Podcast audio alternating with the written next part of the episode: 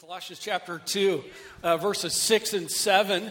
Let me uh, uh, grab a couple verses here, read for you, set us up for where we're headed today. And verse 6 says, Therefore, as you receive Christ Jesus the Lord, so walk in him, rooted in him, built up in him, and established in the faith, just as you were taught.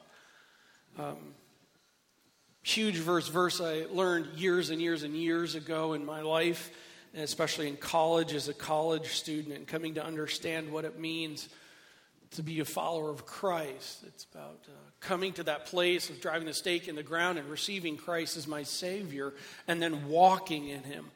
And walking in Him and growing in Him, and that's rooted and built up and established. And that means failures and that means successes, and that's part of the whole process of it. And this is so much of what we are as a church wanting people to come to understand what God's Word has to say about knowing Christ and then growing in Christ. We want to further that. Isn't that who we are? Isn't that who we are? That is. Uh, there's three words I haven't read yet uh, at the end of verse 7 that are not an asterisk to what it looks like to be one who is redeemed and walking in Christ. It's also not a suggestion in it, and it's kind of not a dot, dot, dot, oh, by the way, in parentheses. It's part of it. So, just as you receive Christ Jesus as Lord, so walk in Him, rooted in Him, built up in Him, established in the faith as you were faith as you were taught. And look at the three words. I'm reading English Standard Version. It says, "abounding in thanksgiving." The New American Standard says overflowing with gratitude. New International Version says overflowing with thankfulness. I like that word overflowing. Abounding has that idea, but of overflowing, it means like the see on the side screens. It's just like it just keeps coming and it just keeps coming and it just keeps coming, overflowing, pouring out, laid out. Here, here's the thing about this the biblical call at this time of year of Thanksgiving, the biblical call is not to be thankful. The biblical call is to be a person and people overflowing with thankfulness. There's a difference. I'll say this anybody can be thankful, an atheist can be thankful. But overflowing with thankfulness, wow, that's something altogether different, right? Hey, That's awesome. Um, hey, I want for you to know straight up right here at this point, because commonly on Thanksgiving times, when especially when you look and you see in the sermon notes that we're talking about thankfulness, uh, this is sometimes the time where uh, it's the pastor is going to guilt us into how we stink at being thankful. I don't want to do that today. I just don't want to do that. Honestly, it's too easy to do that. And uh, I don't want you leaving guilted. I want you leaving encouraged and equipped. Because as you see the overflowing, part of the question that comes where does that water keep coming from? What causes that just to keep coming and coming and coming? And so that's where I want to go today. What is it with this overflowing thing? How can I be that more? How can we be that more? Because I think we would agree we live in a Psalm 2 raging mad world, right? I mean, like the world we live in is just so raging mad and it's so unthankful. I mean, shopping on Good Friday. It's like dog eat dog, right? It's like, where's the thankfulness in that? It's other like, give me that flat screen TV, you creep. That's what's going on. That wasn't in my notes. Um, but there's mad and unthankful at work and at school. There's mad and unthankful in driving. There's mad and unthankful in social media. By the way, uh, Samuel Leibowitz, a criminal lawyer and judge, litigated some 78 men from the electric chair. He's recorded as having saying, out of those 78 men whom he litigated from the electric chair, not one thanked him. Isn't that interesting? By the way, Jesus healed 10 lepers, Luke chapter 17. It says that only one thanked him. Jesus is recording in Luke 17 as saying, uh, we're not 10 cleansed. Where are the other nine? It's interesting. We live in a raging, mad, unthankful world, and yet God's people are called to be overflowing with thankfulness people. I would suggest an overflowing with thankfulness people is a radical departure from and a radical testimony to a raging, mad, unthankful world. True? But the question is, how do we be that? Because I got to tell you, I, I, I need to grow in this. You too? I need to grow in this. And so, how do we be that? How, how, do we do that? Well, turn now over to Psalm 107. Psalm 107. If you're new with us, we've been October and November. Uh, this fall, we've been just falling into the Psalms, I've called it, and just kind of as a time to be revived, refreshed. I've not really preached a whole lot out of the Psalms, and um, so wanted to do that, and the Lord just used it greatly in my life. I'm going to Psalm 107 just because of this topic here um, overflowing with thankfulness. How do we be that? And I think this psalm helps us to understand that. Let me put a statement on the table here at this point. Only a faith that is beholding and declaring. By the way, the last two Sundays in the Psalms have been faith beholds and faith declares.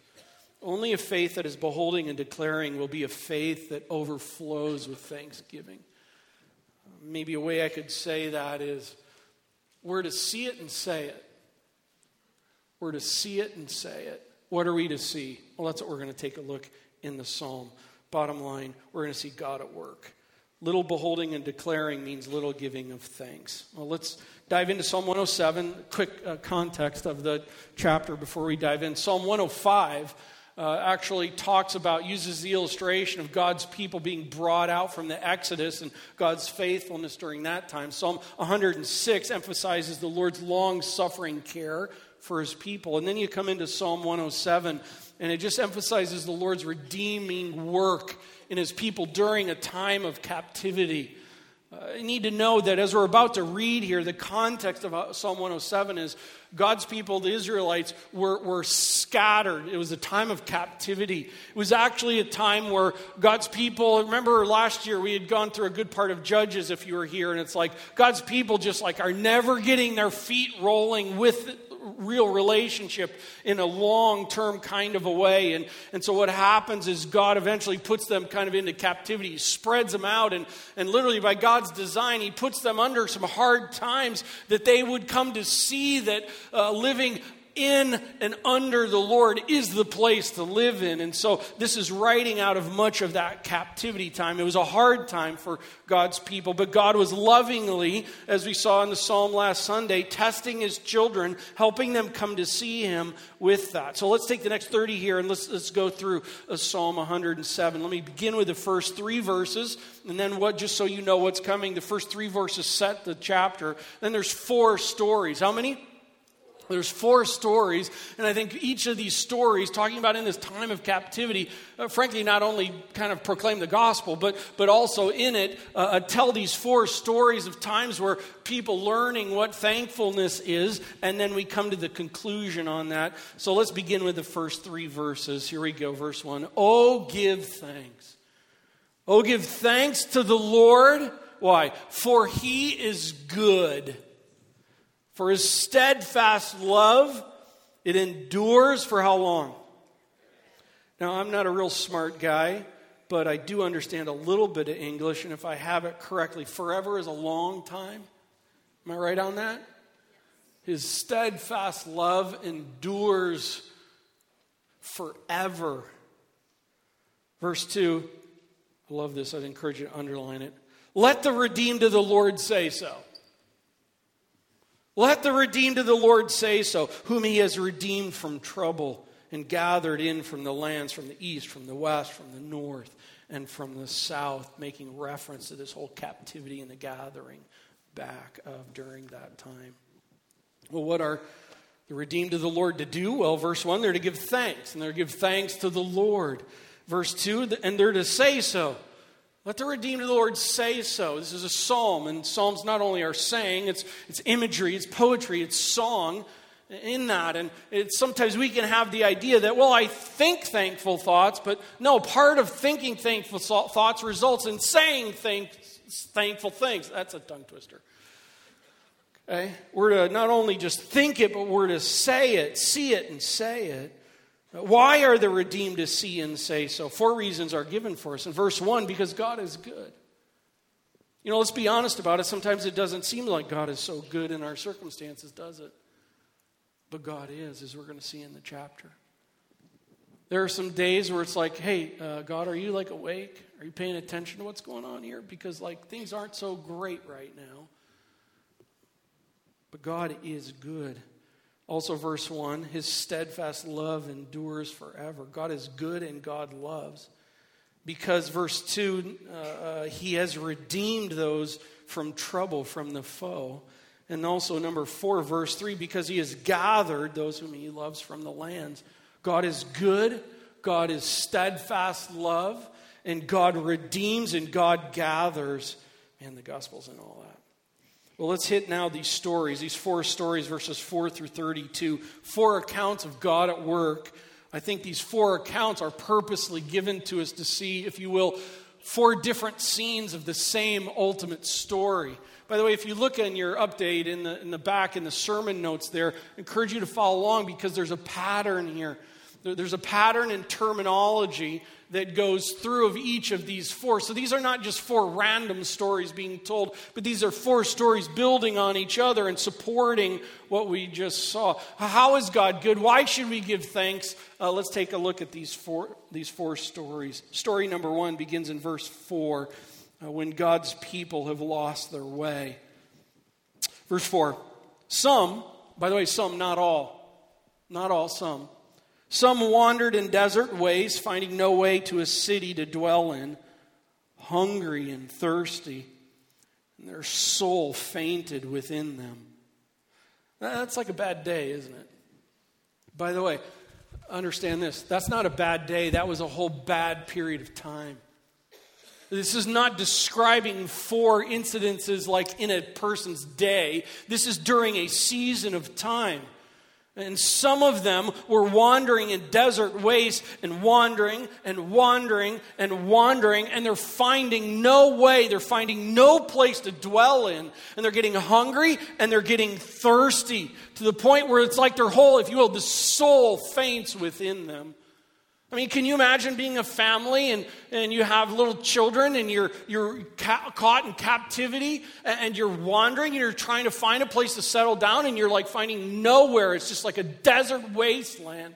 How many days is it going to take before our soul just faints within us? By the time it gets to the place where we wonder what God is doing and is there a God and why is He allowing this to happen, right? That's what's taking place. But then look at verses 6 and 7. Lost. And then they cried to the Lord in their trouble, and he delivered them from their distress. He led them by a straight way till they reached a city to dwell in. Then, then they cried to the Lord. Uh, question as we go through each of these, because each of these start with he, and then it has a then they cried to the Lord. I'm curious and I don't really have an answer to this, but how long was it until they cried to the Lord? Um, if they're anything like you and I, I'm going to guess it wasn't on the first day. It was probably towards the end of their options. At some point in time, they finally got to the end of themselves to where the point where their soul had to just like faint out. Then they cried to the Lord. Why are we so slow to do that? When we lose our way, there's just something within us we want to make it happen, don't we? We just want to pull it together, man up, woman up, take it up, warrior up in ourselves. But then they cried to the Lord. By the way, I want for you to know when I say all that, there's part of that I push into them and I push onto us because I think we're slow to cry into the Lord. But I do want to say this they ended up crying unto the Lord. Amen. And they ended up there. And notice what God happened, what God did in it. He didn't end up saying, It's about time, you loser. It's about time. It's like, you know what? And it's because it's been so long, you know what? I'm turning my hearing aid off. No, that's not what's happening at all. Notice in this, even however, even if it was years and decades of time, in this, what happens? Then he delivered them from their distress. He led them by a straight way till they reached the city to dwell in. God showed up in it. This is a time where they are remembering why should I give thanks to the Lord? Why should I say that He is good? Why can I confirm that He has an enduring love that's steadfast and forever? And this is one of the stories why. Because when God's people, when some of them were wandering and wandering and wandering and wandering and hungry until they got to the point of fainting, and then they cried to the Lord and the Lord showed up. Oh, by the way, that would be a great time in the text then for to remind us to thank the Lord, right? Oh, and that's what the text does. How cool is that? Verse 8.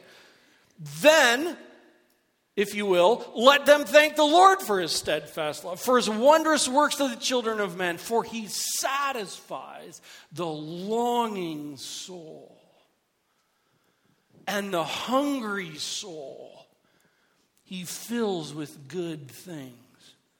By the way, I think it's really important to understand not only does that terminology in verse 9 carry up to the terminology in verses 4 and 5 with the longing and the hungering, but I also want to say this it does not say he satisfies the soul of the one that's looking for the next cool thing.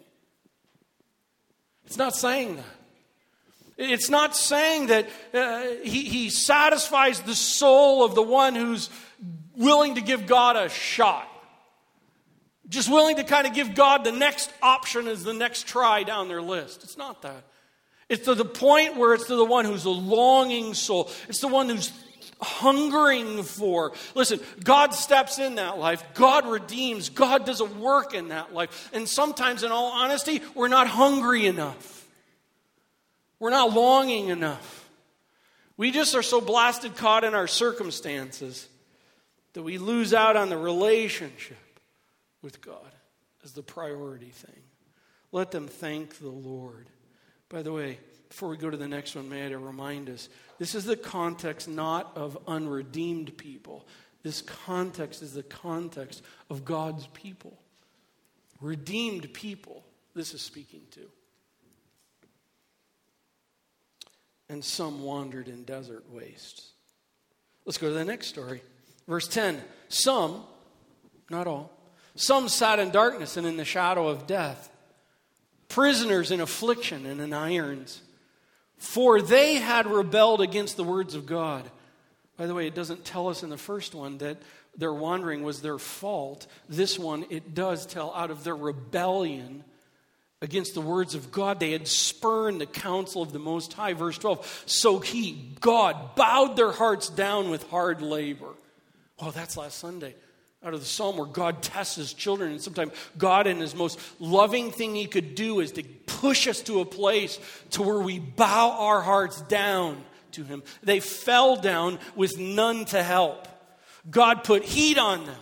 They lost their freedom out of their rebellion against God. God allowed for them to lose their freedom, and they're put in chains in this period of time. And God is seeking to do a work in them, to humble them, so that they would do what? That they would cry out to the Lord. Oh, how cool is that? The story tells us that happened, verse 13. Then they cried to the Lord in their trouble.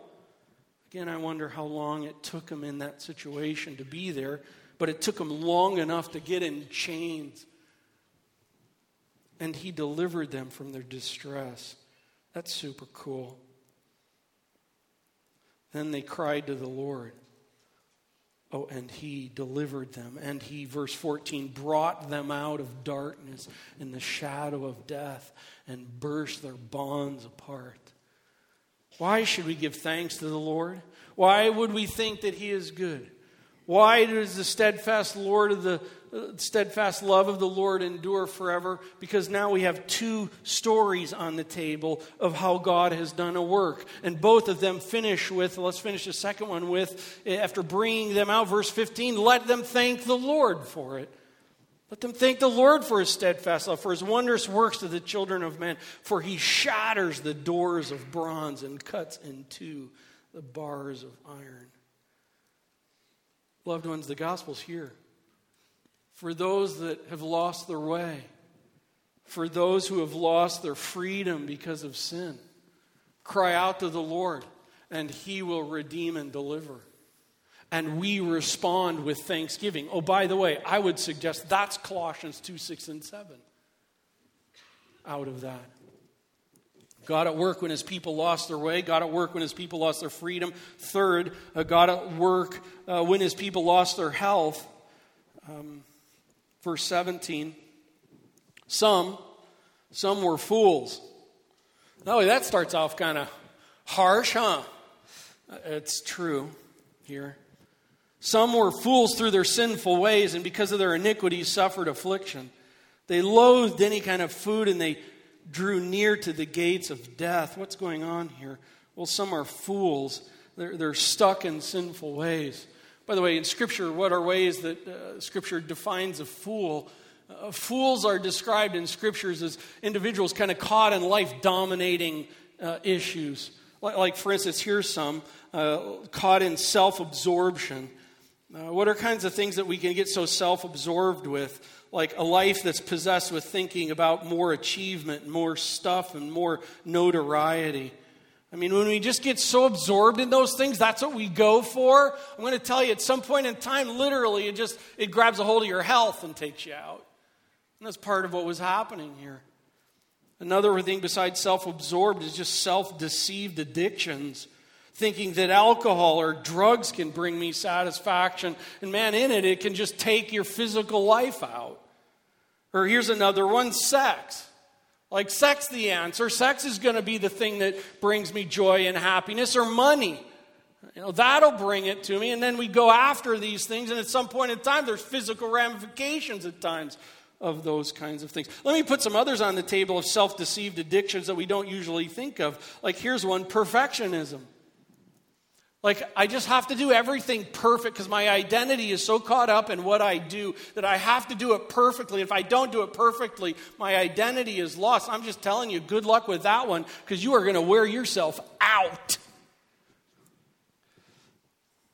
Here's some others uh, just how I look, my weight.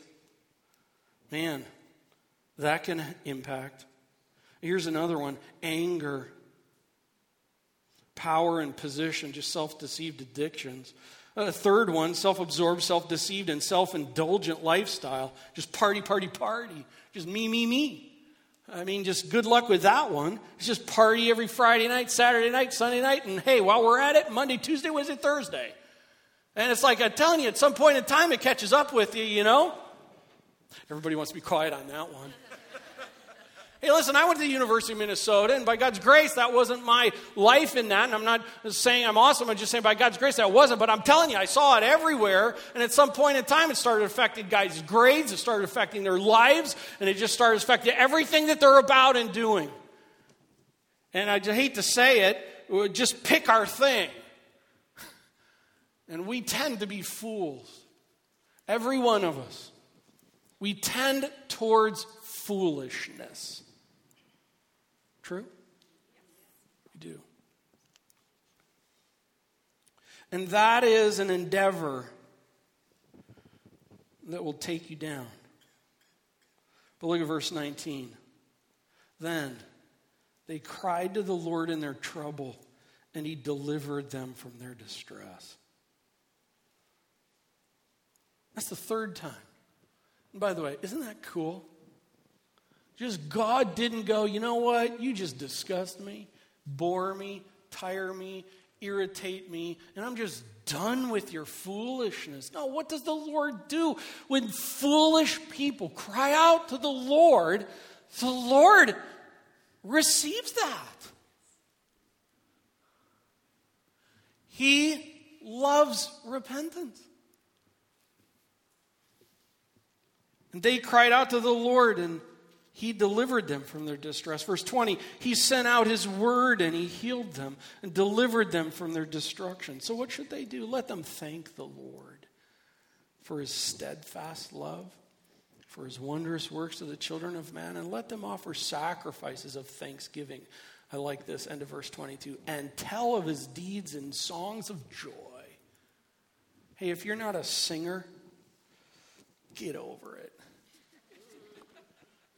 and start singing.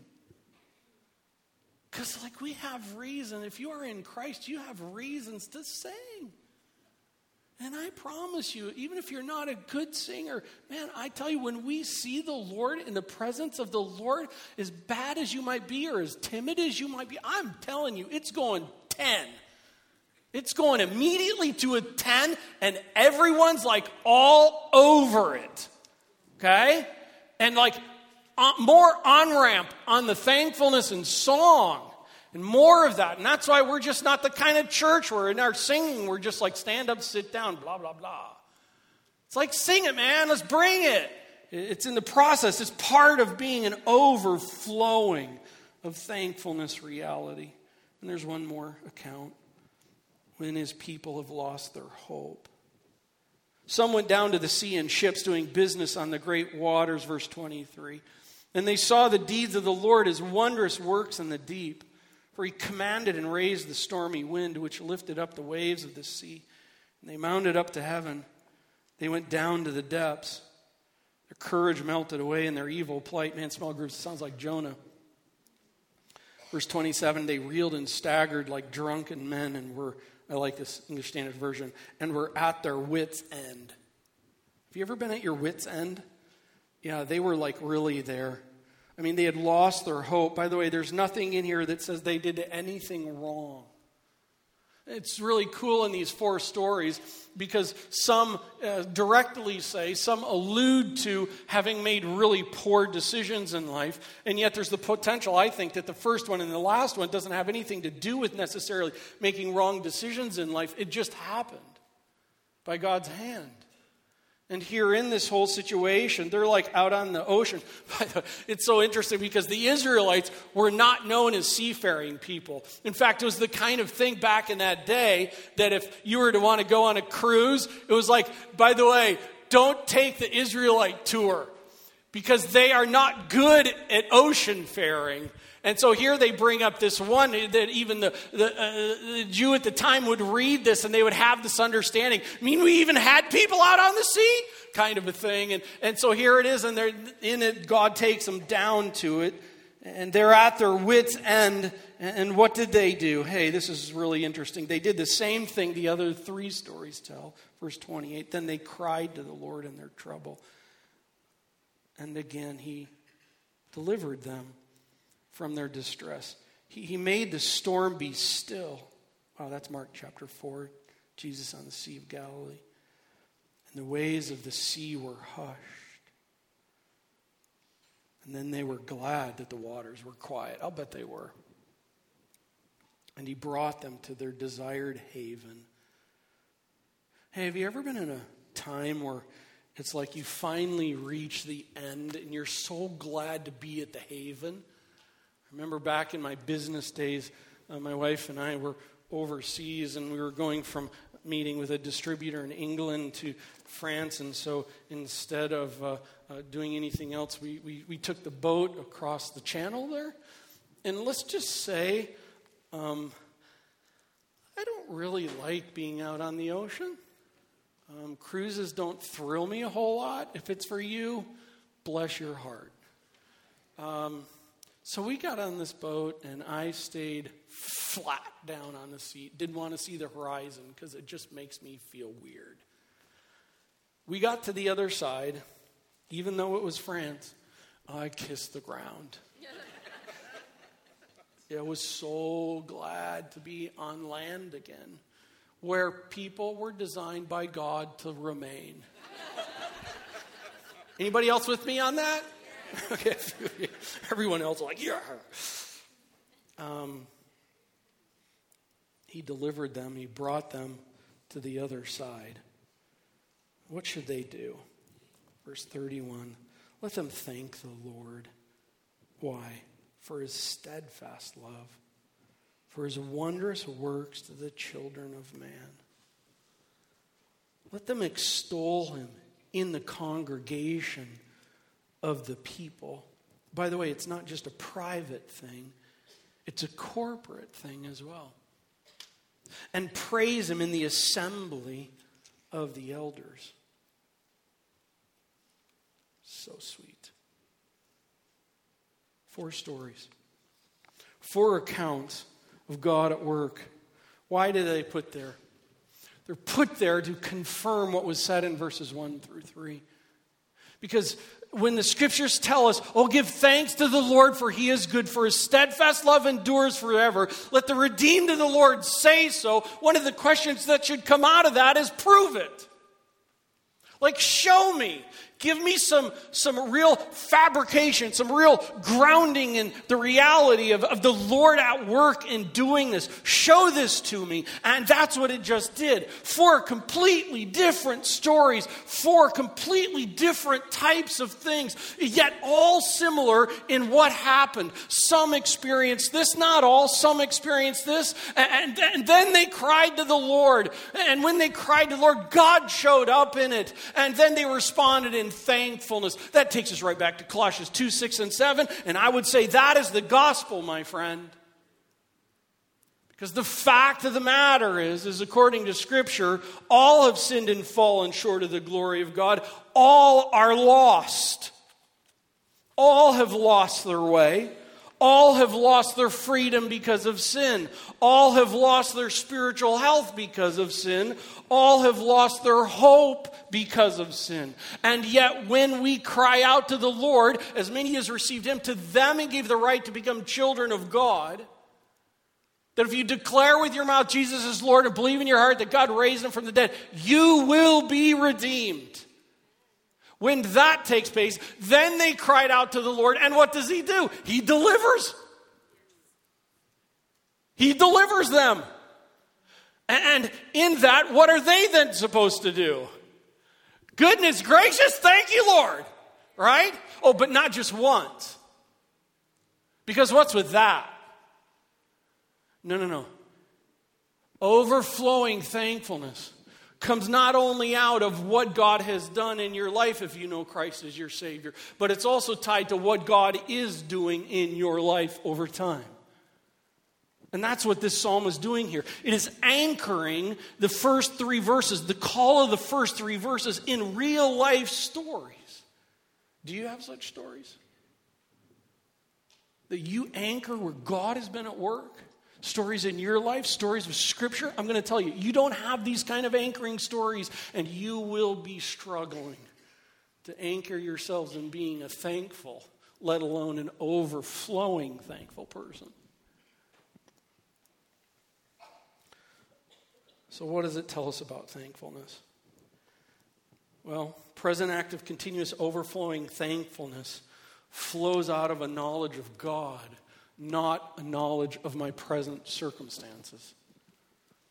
We are so blasted tied to our circumstances, aren't we?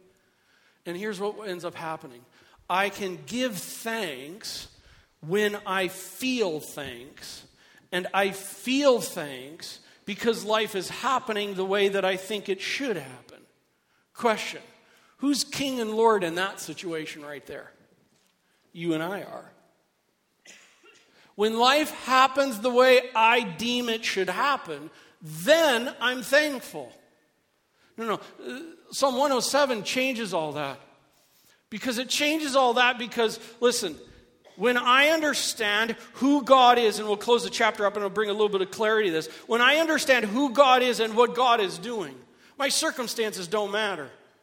I just know this God is good, and steadfast love endures forever, and He is at work.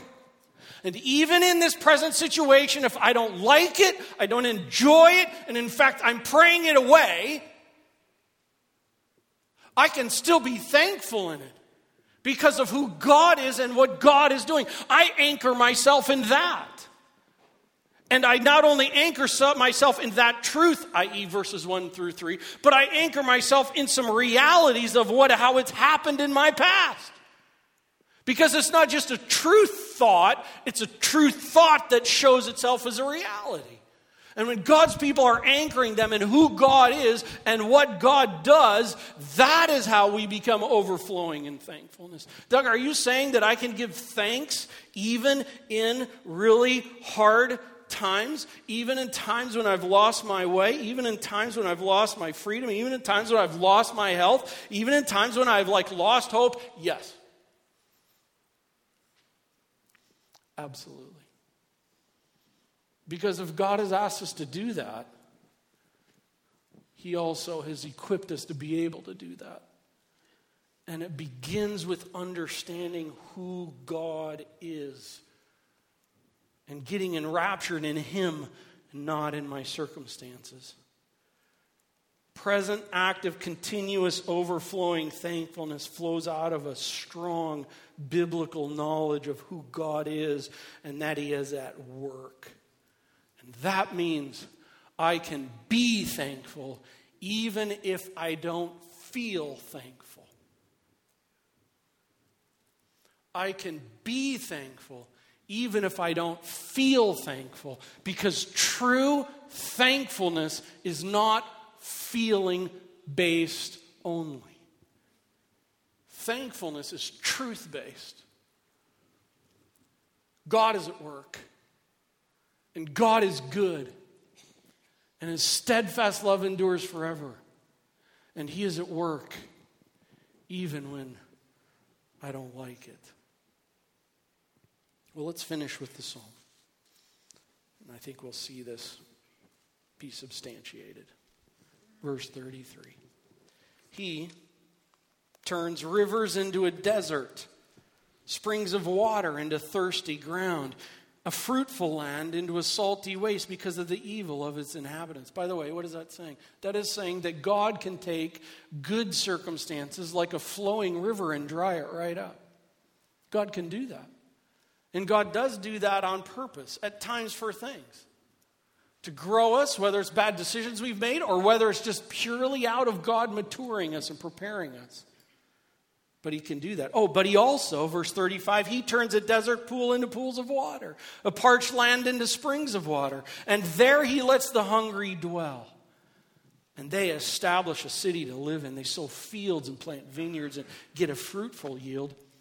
By his blessing, they multiply greatly, and he does not let their livestock diminish.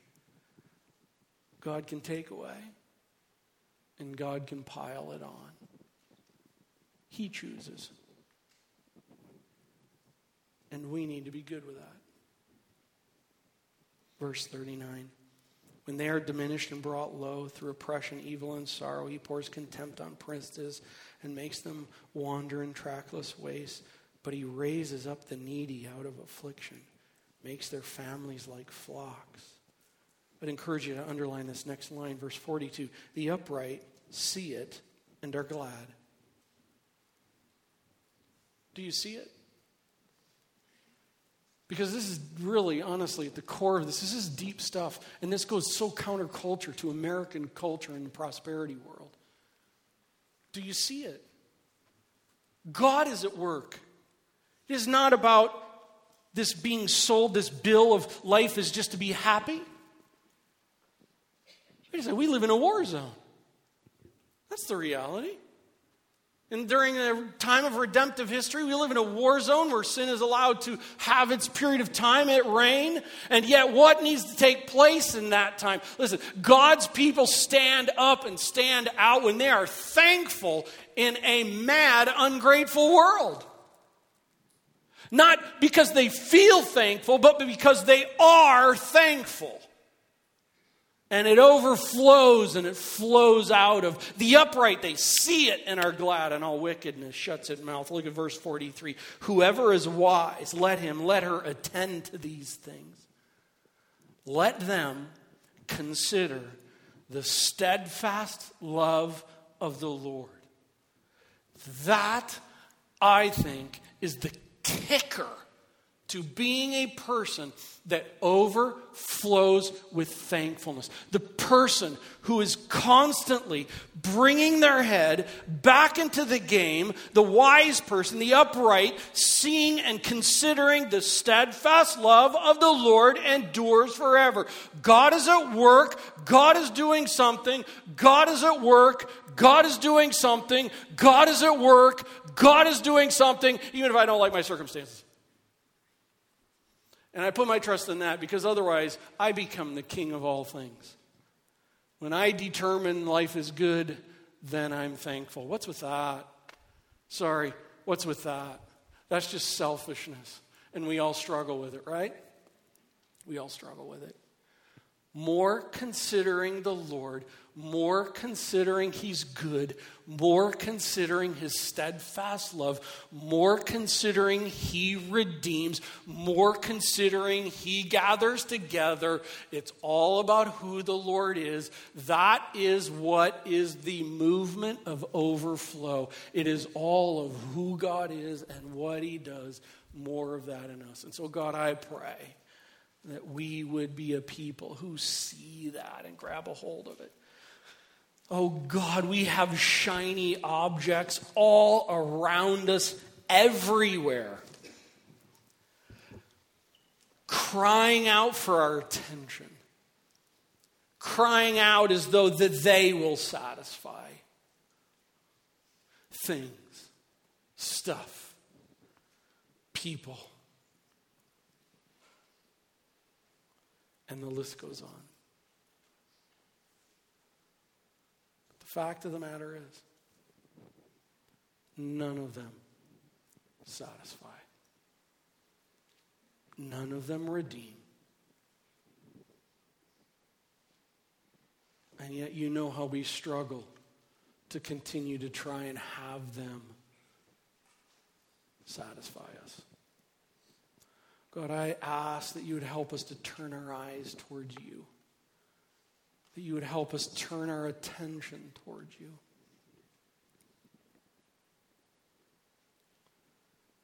That we would see you more, we would see you bigger. And we literally would be a people who not only see it, but say it.